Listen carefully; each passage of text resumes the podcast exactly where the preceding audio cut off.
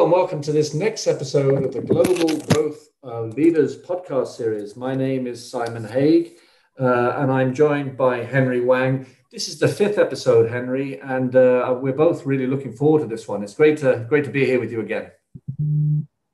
Yes, thank you, Simon. It's great to be here, and it is great to be here with Gillian and with Peter. And uh, overcoming COVID has incurred unprecedented human and economic costs globally. Unlike prior economic crises, which were normally caused by financial bubbles or monetary policies, the current crisis is a global health pandemic with serious economic impact and supply chain failures experts have warned that this isn't just a temporary hiccup, but it's a serious wake-up call for something more serious. However, there are many calls for fast recovery and return to business as usual with quick fixes. However, there are also many strong drive from global leaders with longer term visions to build back better with sustainable improvement. A good example is the recent call by G20, B20, United Nations, and the World Economic Forum on building back better post COVID with international collaborations. Thanks, Henry. So, geopolitically, this crisis has, from a medical research perspective at least, underlined the huge value of global collaboration we're witnessing the development and adaptation of life saving technologies and massive research into treatments. We're experiencing perhaps not seen before, at least since the AIDS crisis of the 80s, sharing of scientific journals, genome sequencing data, and clinical trials, bringing together thousands of scientists, medics, companies, and researchers together globally to facilitate greater international collaboration and understanding Henry and I are both conducting a series of podcasts with distinguished international thought leaders from both the East and the West. These thought leaders are discussing key topical issues, including healthcare, youth, innovation, climate, leadership, culture, and in this episode, uh, media and the arts. We hope that these open exchanges of views with international thought leaders from the West and the East should help foster greater international understanding and collaboration. And we're delighted that all episodes will be featured on all leading podcast channels, YouTube, social media, and more. Thank you, Simon, and uh, welcome again, uh, Julian and Peter. It's a great honor for us to have you both uh, joining us in this podcast. Well, Gillian, it's, it's wonderful that you can join us from your very busy schedule, being the provost of the Hong Kong Academy of Performing Art, which is a very famous institution in Hong Kong and in Asia and globally. Can you give us an overview of your impressive career and what are your main activities? Oh, well, um, well, my career is actually, I started as a theatre designer, actually, and also film design as well. Um, so I used to be a, freelance artist before I joined the academy, and that was 23 years ago. And uh, my intention originally was staying for a few years, but somehow, you know, I got stuck. You know, I'm still there, and I'm the provost now. And um, so it, has been it's been great you know um, uh, uh, getting involved with performing arts you know uh, it's uh, it's a passion of mine and it will always be. And uh, of course now it's about running the academic programs of the academy and uh, I don't really have time to design unfortunately. I mean I do have the itch from time to time but I always say when I retire one day maybe I'll go back to it um, so basically, you know, uh, what I do now is, of course, you know, looking after all the academic affairs of the academy and uh, and uh, the running of it. And uh, uh, so, you know, it's a, a very busy place. Uh, the Academy of for Performing Arts in Hong Kong actually has six schools. We have dance, drama, music, film, film and television, uh, uh, um, theatre and entertainment arts, which is uh, basically production. um, and uh, and Chinese opera, Cantonese opera actually. So we basically uh, have everything, you know, everything you can under the sun you can think of, which is uh, performing arts, and and and we we teach. Um, and uh, we run post-secondary programs. We have degree programs, a BFA actually, and BMUS, and also a master's program, a B, uh, MFA and MUS. So we're a busy place. We're busy bees at the moment. wow, that's really impressive. And, and it's wonderful that you can do something that you are really committed to as well. And, and how has COVID uh, affected performing art in, in Hong Kong and Asia? And how, how do you see their recovery post-COVID? Well, it's, it's, it's, it's actually uh, affected us a, a lot. Um, um, certainly as a school, it's like any school, you know, we, uh, back in February, March, you know, we have to make, to make a decision to um, think of how we put everything online. And of course, with performing arts, is quite difficult. You know, there are things that, that can go online, and there are other things which are, you know, basically the the the, the practice elements, which uh, which which uh, can be very very difficult. And and when it comes to um, you know stage productions, of course, you can't. You have to get together. You've got to be on stage. You've got to rehearse. And if you're an actor, you've got to be on stage. You can't do that online, you know, um, at home, you know, by yourself. So, so the so the academic side of it has been quite difficult for us. So we've been going online, trying to go face to face, going online, face to face. So, so whenever you know we react to the government uh, regulations, you know, um, when another wave comes along, then of course we have to shut down again. So it's been like that for the past, uh, well, since, since, since March, really. Um, but of course, if you look at the industry itself, of, um, you know, it's, it's devastating um, because basically all the venues had to close for a very long time. And when the venues close, it means that particularly the freelance artists have been suffering terribly because you know with freelance artists if a if you know if a if, if a show cancels um, you just don't get paid. And that's that's how it is. So a lot of young people particularly um, are really um, suffering. I mean I've, I've i've heard stories of how they basically have to make ends meet and they will they have to you know somebody told me um, i think it was yesterday that uh, one of our, our, our you know um, one of the uh, artists uh, actually had to get a job cleaning buses, basically, you know, and things like that, you know, just to make ends meet, just to have a meal a day, basically. And um, there's no end to it. And of course, now, you know, we are in Hong Kong, we are coming back a little bit. Uh, the venues are open for the time being, but it's with 50% capacity. So at least some of the companies, they can recover a little bit but um, but we don't know when it might shut down again. So it's uh, it's it's not not a good picture for for everyone, you know.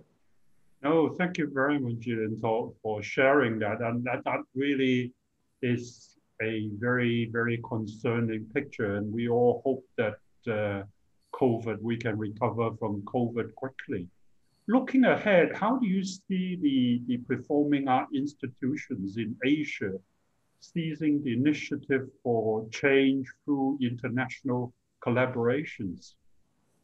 Well, I think I think uh, with everything, I, I always believe that you know challenges comes, you know, come with opportunities. So I think a while back in February and March, we, you know, many of us didn't think that we could even go online. You know, how do you do Zoom? You know, how do you, how do you get through the day? You know, and it's so difficult. And some people could hardly, you know, switch on their computer, and suddenly, you know, they have to teach online or, or something.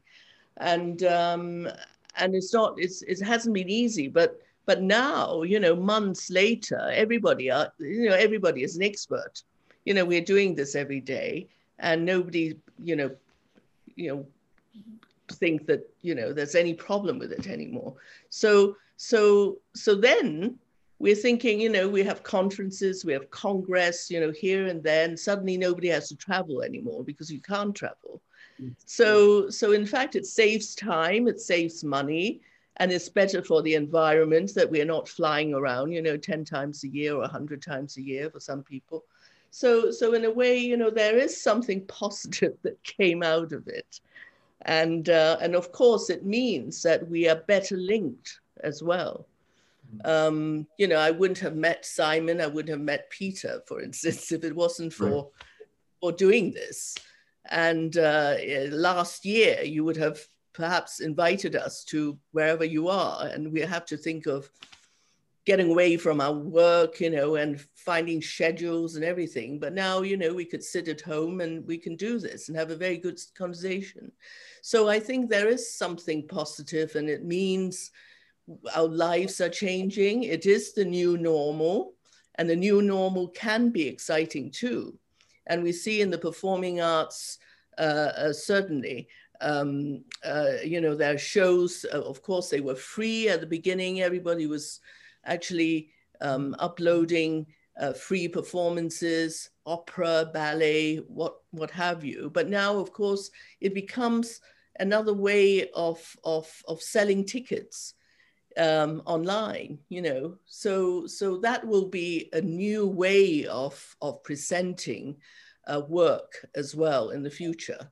Um, not, it doesn't mean that the physical shows won't happen, but I think it means that maybe we, we are actually approaching uh, a, a, new audience, a completely new um, target audience, which is which are the the online audience um, as well as the physical audience.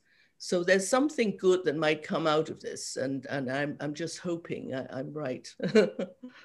wow, that's two that's some very insightful points, and I, I agree with you. There are something positive that has come out of this, and that that's very very interesting. Thank you, Julian. Uh, th thank you, thank you, Gillian, and. Uh, you know, talking about the future and change, I'm delighted to introduce my guest to it, uh, Peter Csathy. Peter, how are you? It's good to see you. Good to see you too, Simon. And uh, so Peter is an entertainment entertainment media tech advisor, deal maker, a board member, futurist, and founder and chairman of Los Angeles-based Creative Media and Creative University. So Peter, in a nutshell, can you give us a, an overview of you and your career and what you focus on today? Yeah, absolutely.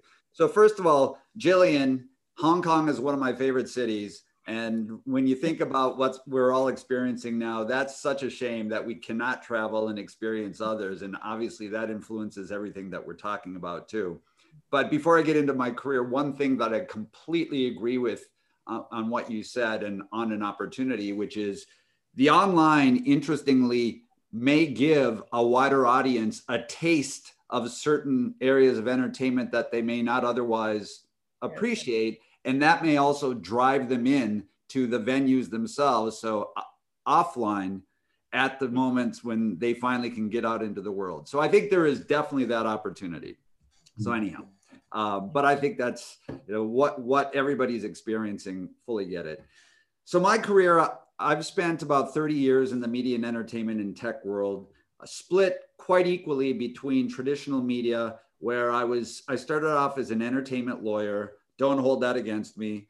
Um, so I, I worked with movie clients, uh, music clients. Then I, I transitioned into the major studios. So I was with Universal Studios for a number of years and actually did a lot of work in Asia for a number of years when I was at Universal. So I would travel back and forth to Japan and we set up and negotiated the Universal Studios Japan project in Osaka and then I spent a fair amount of time in Beijing, Singapore, scouting different areas. So I spent a lot of time doing business there when we could travel. Uh, hmm. and then after a number of years, then I moved into the internet driven, tech driven world of media tech.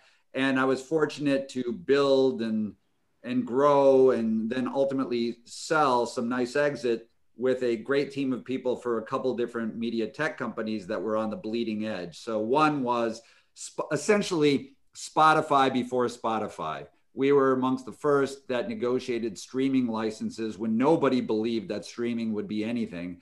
And then after selling that company to Yahoo, then I was CEO of a company called SightSpeed, which interestingly did this, what we're doing with Zoom. It was video chat when nobody believed in video chat back in 2005, six, seven, and eight, before FaceTime, before Skype video. We believed we ultimately sold the company to Logitech, had a nice exit there, but maybe we should have held on longer. But and then um, and then after that, after doing that, I ran another company in the video space, and I was then I transitioned after doing that um, because I'm I'm always interested in trying new things. I became more of a deal maker, board member, um, entrepreneur, connector, and then just involved in a number of different projects. So getting to what I do today, I would say creative media, which is really my platform for doing a number of things that is supported by a small team. I, I have three segments.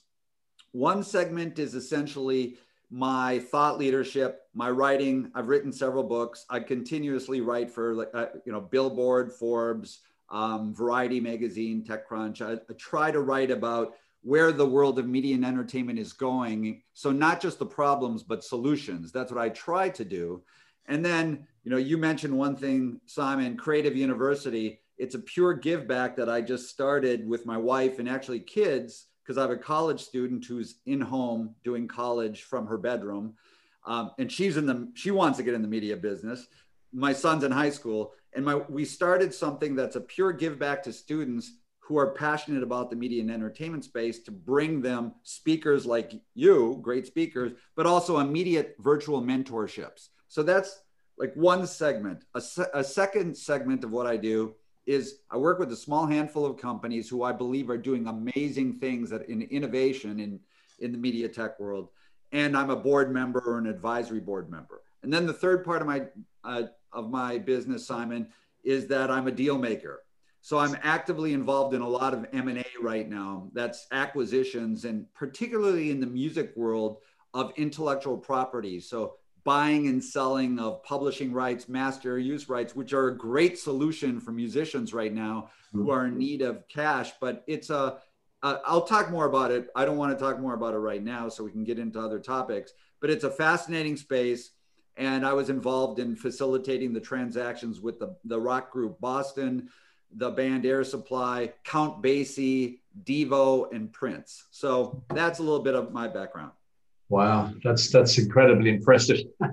and uh, so, you, just looking to the future and also linking the West and the East, how do you see the East and the West working better to collaborate in helping the world relate media-wise using new technology platforms? And are you involved in any particular projects in that space, or or, or any other sort of related future-looking projects? Well, yeah, I mean, I think the first thing is that just collaboration itself. And it's so critical for people from um, you know every industry every walk of life to just spend time together to understand each other's cultures and understand and appreciate the differences in those cultures. And that is something you know candidly the united states is not very good at doing. It's um it's pretty amazing to me that as i spend time in and throughout my career and I, i'm i'm hungarian 100% hungarian. I'm an immigrant. Um, I, I think i appreciate diversity that that's part of my dna my mm. wife is from italy. She was born in italy raised in italy. So we travel extensively. And i think that getting out of our territories is so important. So i think that's part of it. And even doing this like the virtual think tanks because yeah. we learn from each other so i think that's an important piece of it um, certainly in terms of if you're talking about global collaboration in the media and entertainment space and I, I won't focus as much on directly what I'm involved in, but areas where I think are really important. I certainly think that um, overall, uh, like security, just security in terms of uh, privacy data, um, making sure that we work as a as a global in some sort of global forums to address these kind of security concerns that that really impact all of us, especially in social media, I would say. And I think another part of it, getting to the security issue, is you know hacking. It's almost like having an Interpol for the internet. You know, something where you have a global organization that works together, creates standards, and helps identify when there's terrible things going on in the hacking side that cause real global issues. You know, we're in the midst of, uh, we're nearing the end of a fundamentally critical election here in the United States. And mm-hmm. as we speak, we have so much that's coming in that's from outside countries as well as inside by the way but outside countries that are trying to influence and corrupt the election and there must be better ways to be able to secure everybody's um, you know everybody's uh, just the truth you know getting to the truth. And that is such a fundamentally uh, uh, obvious point but such a such a difficult one especially as we have the spread of so social media. Look social media is such a double-edged sword and i'm mm-hmm. i'm best known as for being a digital media guy but i'm i gotta say that just addressing and regulating social media is such a fundamentally important thing and i believe there's so much negative that comes with social media as well as positive. In fact as i see it with my own kids not just the obvious things of all this pressure that they see with their fellow kids you know, uh, you know, friends and others who are out there having the perfect lives, that's difficult enough. But when you have disinformation that's being used and openly used, and the social media platforms know that that's the case, much more regulation has to come into play. And so I think those, Simon, when you talk about global cooperation, global standards for security, global, and, and one final thing I'll, I'll mention that from a global collaboration standpoint, and this gets to these big gatekeepers of our lives now, like the Googles, like the Facebooks, uh, that where we see finally some antitrust activity happening in the United States. And I'm all for free enterprise. I am very much for free enterprise. But at the same time, there's too much power being wielded, there's too much control, and that's impacting all the kinds of issues I'm talking about. So I think global cooperation and discussion and experimentation in terms of how best to regulate these industry behemoths. Oh, and that, I, I, I, agree with all of that. And it's interesting, you know, I, I do a bit of work in brand valuation and, um, you know, President Xi Jinping has actually done an exemplary job of, uh, you know, um, bringing the European ISO standards around brand valuation. And America is now kind of following the Chinese lead, you know, which sound, if you'd said that 10 years ago, people would have laughed at you, but, but, but the lead is really being taken, has been from, you know, from the Chinese, from a brand valuation perspective. So it truly is, I, there's no reason why the world can't act more globally like that, you know. So thanks very much, Peter. That was great. No, absolutely. Oh, thanks, uh, Peter. And let's come to Gillian. What what are your top two to three priorities for for performing art-led changes going forward? Because that that should be a lot of changes after recovery from COVID. Well, I think I think uh, after the recovery, like what I was saying before, that of, obviously we hope that things will go back to normal, but we don't really know what normal is anymore, and how long will that take to go back to normal? And um, I think people will will be much more cautious, of course, of of what might be happening again. Um, but uh, like I said before, you know, I don't think the online sort of performance uh, opportunities would go away. I think people would see that, you know, would see that that's that's one way to actually reach a wider audience, um, and and and and being able to um, um, perhaps you know uh, uh, give uh, whatever message they have in, in you know uh, um, I think performing arts itself of course we know what it is. Uh, it's not just you know producing somebody else's play. We we see a lot of new work. And a lot of new work right now is about COVID about what's happening with people. Um, and, um, and I hope that it's bringing people together as well. It's, it's, it's, it's about humanity, it's about our environment, uh, how are we going to cope with it, how are we going to live together. And that, that in a way is bringing people together to think together and to, to, to actually come up with um, interesting artwork that that that touches people's lives much more than maybe when we were very content with being in a in a in a you know a comfortable environment of Hong Kong. You know, uh, when the economy was was flourishing and and we didn't have anything to think about. But now there's a lot that we are thinking about, that we're sitting at home and we are thinking. We, we have nothing better to do but to think in a way, you know, uh, when we were trapped when in, in, in, the height of the COVID. But of course, now that we're coming back um, uh, a little bit in Hong Kong and being a little bit more relaxed. It's not exactly relaxed, but at least we're coming back to some sense of life.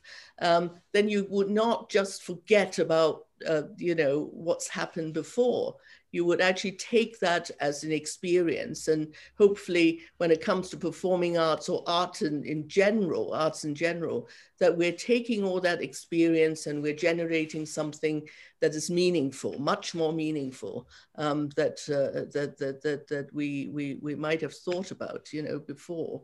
And uh, I, I really think that uh, this, this should, it should be bringing us closer together, whether it's East or West, and basically globally, that uh, hopefully um, something like this should be actually bringing us, us closer, you know, to, you know, with a common enemy, which is COVID. Um, but of course, in, in, in well, certain countries, we know what's happening now. It's not exactly going in that direction, um, but the hope is there, I think, and the opportunities are there. Yeah. That's a very interesting way and, and a very inspirational way to, to look at COVID and the opportunity that, that it creates. Thanks, Gillian. I agree. So, so back to you, Peter. What, what would you say would be the top, top couple of priorities, or should be the top couple of priorities globally to ensure the survival and continuing development of the media industry post COVID? It's a big question. Oh, but it's um, well. First of all, I like uh, vehemently agree with what Gillian was saying, um, where it is so critical. Well, first of all, it's critical for for the East for the West to learn from the East and what has and vice versa. What has worked to be, to control this insidious, invisible enemy, and and again, candidly, in this country, we are seeing the opposite. We are seeing growth, and it's because we have not learned, and the leadership, unfortunately, is where it is. And so it's critical for us to learn and see what's going on. But I, I vehemently agree that that it, there's so much uh, in the out of home entertainment market, it's been decimated. That's been in the music space, movie theaters, theater, as Gillian was saying, Broadway, everything and so the, you know, the first job one is to get safety, safety and peace of mind and real safety so that we can open up our venues because our venues are not opening up. Understandably, they're not opening up because the, the spread is getting worse, not better, because we have not learned our lesson and people aren't taking it seriously and the culture is just different here. Uh, so that's critical. Um, and then I would say the second most important thing is governmental assistance to the media and entertainment space because let's face it, things are very politically charged here right now. And so the priorities are led by support for a party. That's the reality. And because the media and entertainment world here, at least in the United States, is known as being associated primarily with one party, the assistance is not going to the media and entertainment world. And so you see the music world is decimated. Musicians, cannot perform and that and and performing in venues is how they 90% of them earn their living and without that they're you know they have nothing. Venue operators and promoters they're completely shut down and so independent venues around this country many of them are not opening ever again but no assistance is getting there. So i don't see that space of venues opening up in the united states anytime soon. In fact it's the insiders tell me that large concerts, events like that aren't going to be at the earliest fall of next year of 2021, if not spring of 2022. So governmental assistance is absolutely necessary to, to save some of these industries and especially the independent players in the industry. And, and um, that goes across the board for Broadway, as well as musicians, of course, the movie theaters, um, the, especially the independent movie theaters, the sports industry. We're seeing that, of course, too. So you know, those are the top two, I would say. And then the third is what something I've already mentioned, which is antitrust and and and security and and the so and you know that kind of regulation. Okay, no, that's a great answer. Thank, thanks, Peter. Yeah, thanks, Peter. And and coming to to Gillian for her final question, how do you see performing art organizations in the East and West collaborating better globally? Well, that's a, that's a good question. Um, I think uh, we're always thinking of how, you know, we're always looking at uh, interdisciplinarity, you know, um, how sort of um, different even types of entertainment can come together. Um, but um, uh, at the moment, of course, you know, uh, we have experienced uh, uh, even our students, even some of our alumni or, or, or, those who are really not working in Hong Kong performing artists, uh, they were able to connect with, for instance, uh, we I know of a group that actually connected in, with, with a New York group, for instance, and they actually rehearsed a play online and they actually played somehow you know they're able mm-hmm. to perform together online um, everybody is in their own home somehow but it actually worked quite well and we've seen a lot of these uh, um, um, online performances of musicians uh, orchestras you know uh, uh playing different parts but each part is you know each uh, uh, instrument is actually uh, uh, you know, um, uh, each player is actually playing from home, but somehow they're able to play together online as an orchestra or ballet dancers dancing together online. So this sort of thing has been so new to us. We've never seen this before, never, uh, until, you know, probably around, I would say maybe March, April, um, uh, uh, the last March or April. Um, and, and so many people are trying so hard to actually keep it going, you know, keep the energy going, keep the creativity going. And uh, it has been quite successful. So that's actually one way of at least uh, during COVID, COVID uh, people are actually able to come together wherever you are. It actually suddenly there are no barriers anymore. Um, we don't mm-hmm. have to think of, you know, uh, we have to send a hundred people uh, over to Paris or something and, you know, work with the Paris Opera or, or Paris, you know, um, um, uh, the ballet or etc. Um, we can do it at home. So um, this is this is quite incredible, really, and uh, that kind of connection is is uh, is phenomenal.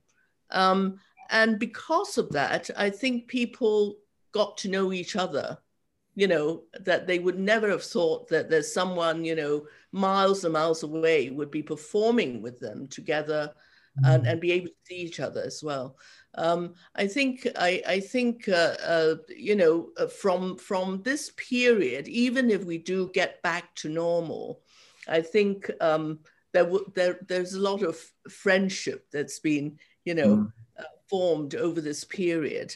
And, mm. and certainly, you know, there'll be closer connections um, with people that you never thought about in, in countries you never thought of, of going. And I think after we do get back to normal, I, I, I, I would think that uh, um, most of us would, would think of, of start, uh, you know, starting to visit each other and mm. really looking at physical collaborations that we've never thought of before. Um, and um, I, I think that's quite exciting, really. Yeah. Um, that's great. Oh, I agree with you. That's really, really interesting and exciting. Thank you very much, Julie.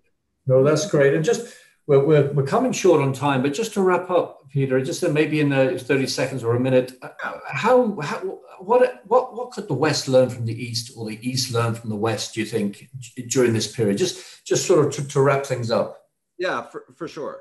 So first of all, I think it is critical. The most important thing is that everything flows from human connection. Everything, you know. So the creativity, working together, and so everything that Gillian was saying cannot be emphasized enough. So that's one thing and fundamental thing. Um, business models are, is another thing from the the east to the west and west to the east. this gets into again something that Gillian was talking about. It's an experimentation time. It's massive experimentation, and we have more time to be able to do that. We can be more efficient doing that. Um, I'll give you a couple examples of what that leads to. So, because we cannot physically interact the way we could, artists are using live streaming, like what we're doing right now, to do the best they can. Gillian has spoken quite a bit about that. Um, so, the most obvious thing, uh, I'll use musicians is now they are doing this in not just a formal sense. There are there are actual concerts that are being live streamed from venues with nobody in them, with ticket prices that are charged. But then there's just somebody from their bedroom who's strumming a guitar and being able to have a more a closer more authentic experience in a strange way more authentic mm-hmm. even though it's virtual and then the the super fan who loves that artist this is an amazing thing. They get a window on the world. I want to mention one other thing before we, we break on this. So on live streaming, the most obvious thing is that people are charging a certain ticket price. Okay. Here's an interesting thing from outside of this country and still in the West, in Europe, but you, there's a, a DJ whose name is Boris Brejcha. He's one of the world renowned DJs. He's trying something just this weekend that I think is fascinating rather than charging, let's say $10, $20 for a live stream, what he's doing is that he's having three live streams, three concerts in three wow. time zones around the world. So wow. each area of the globe gets a concert all on the same day. And he's only charging one euro for it, one euro. Wow. And so wow. the, in, the interest there is okay, more people, let's see how he does economically, but it's That's great. Thanks, Peter. I'm going to have to stop us now because we've actually run out of time. But I just wanted to thank you both so much. It was a fascinating conversation, and thank you. It was wonderful, great. It was wonderful, and uh, can't wait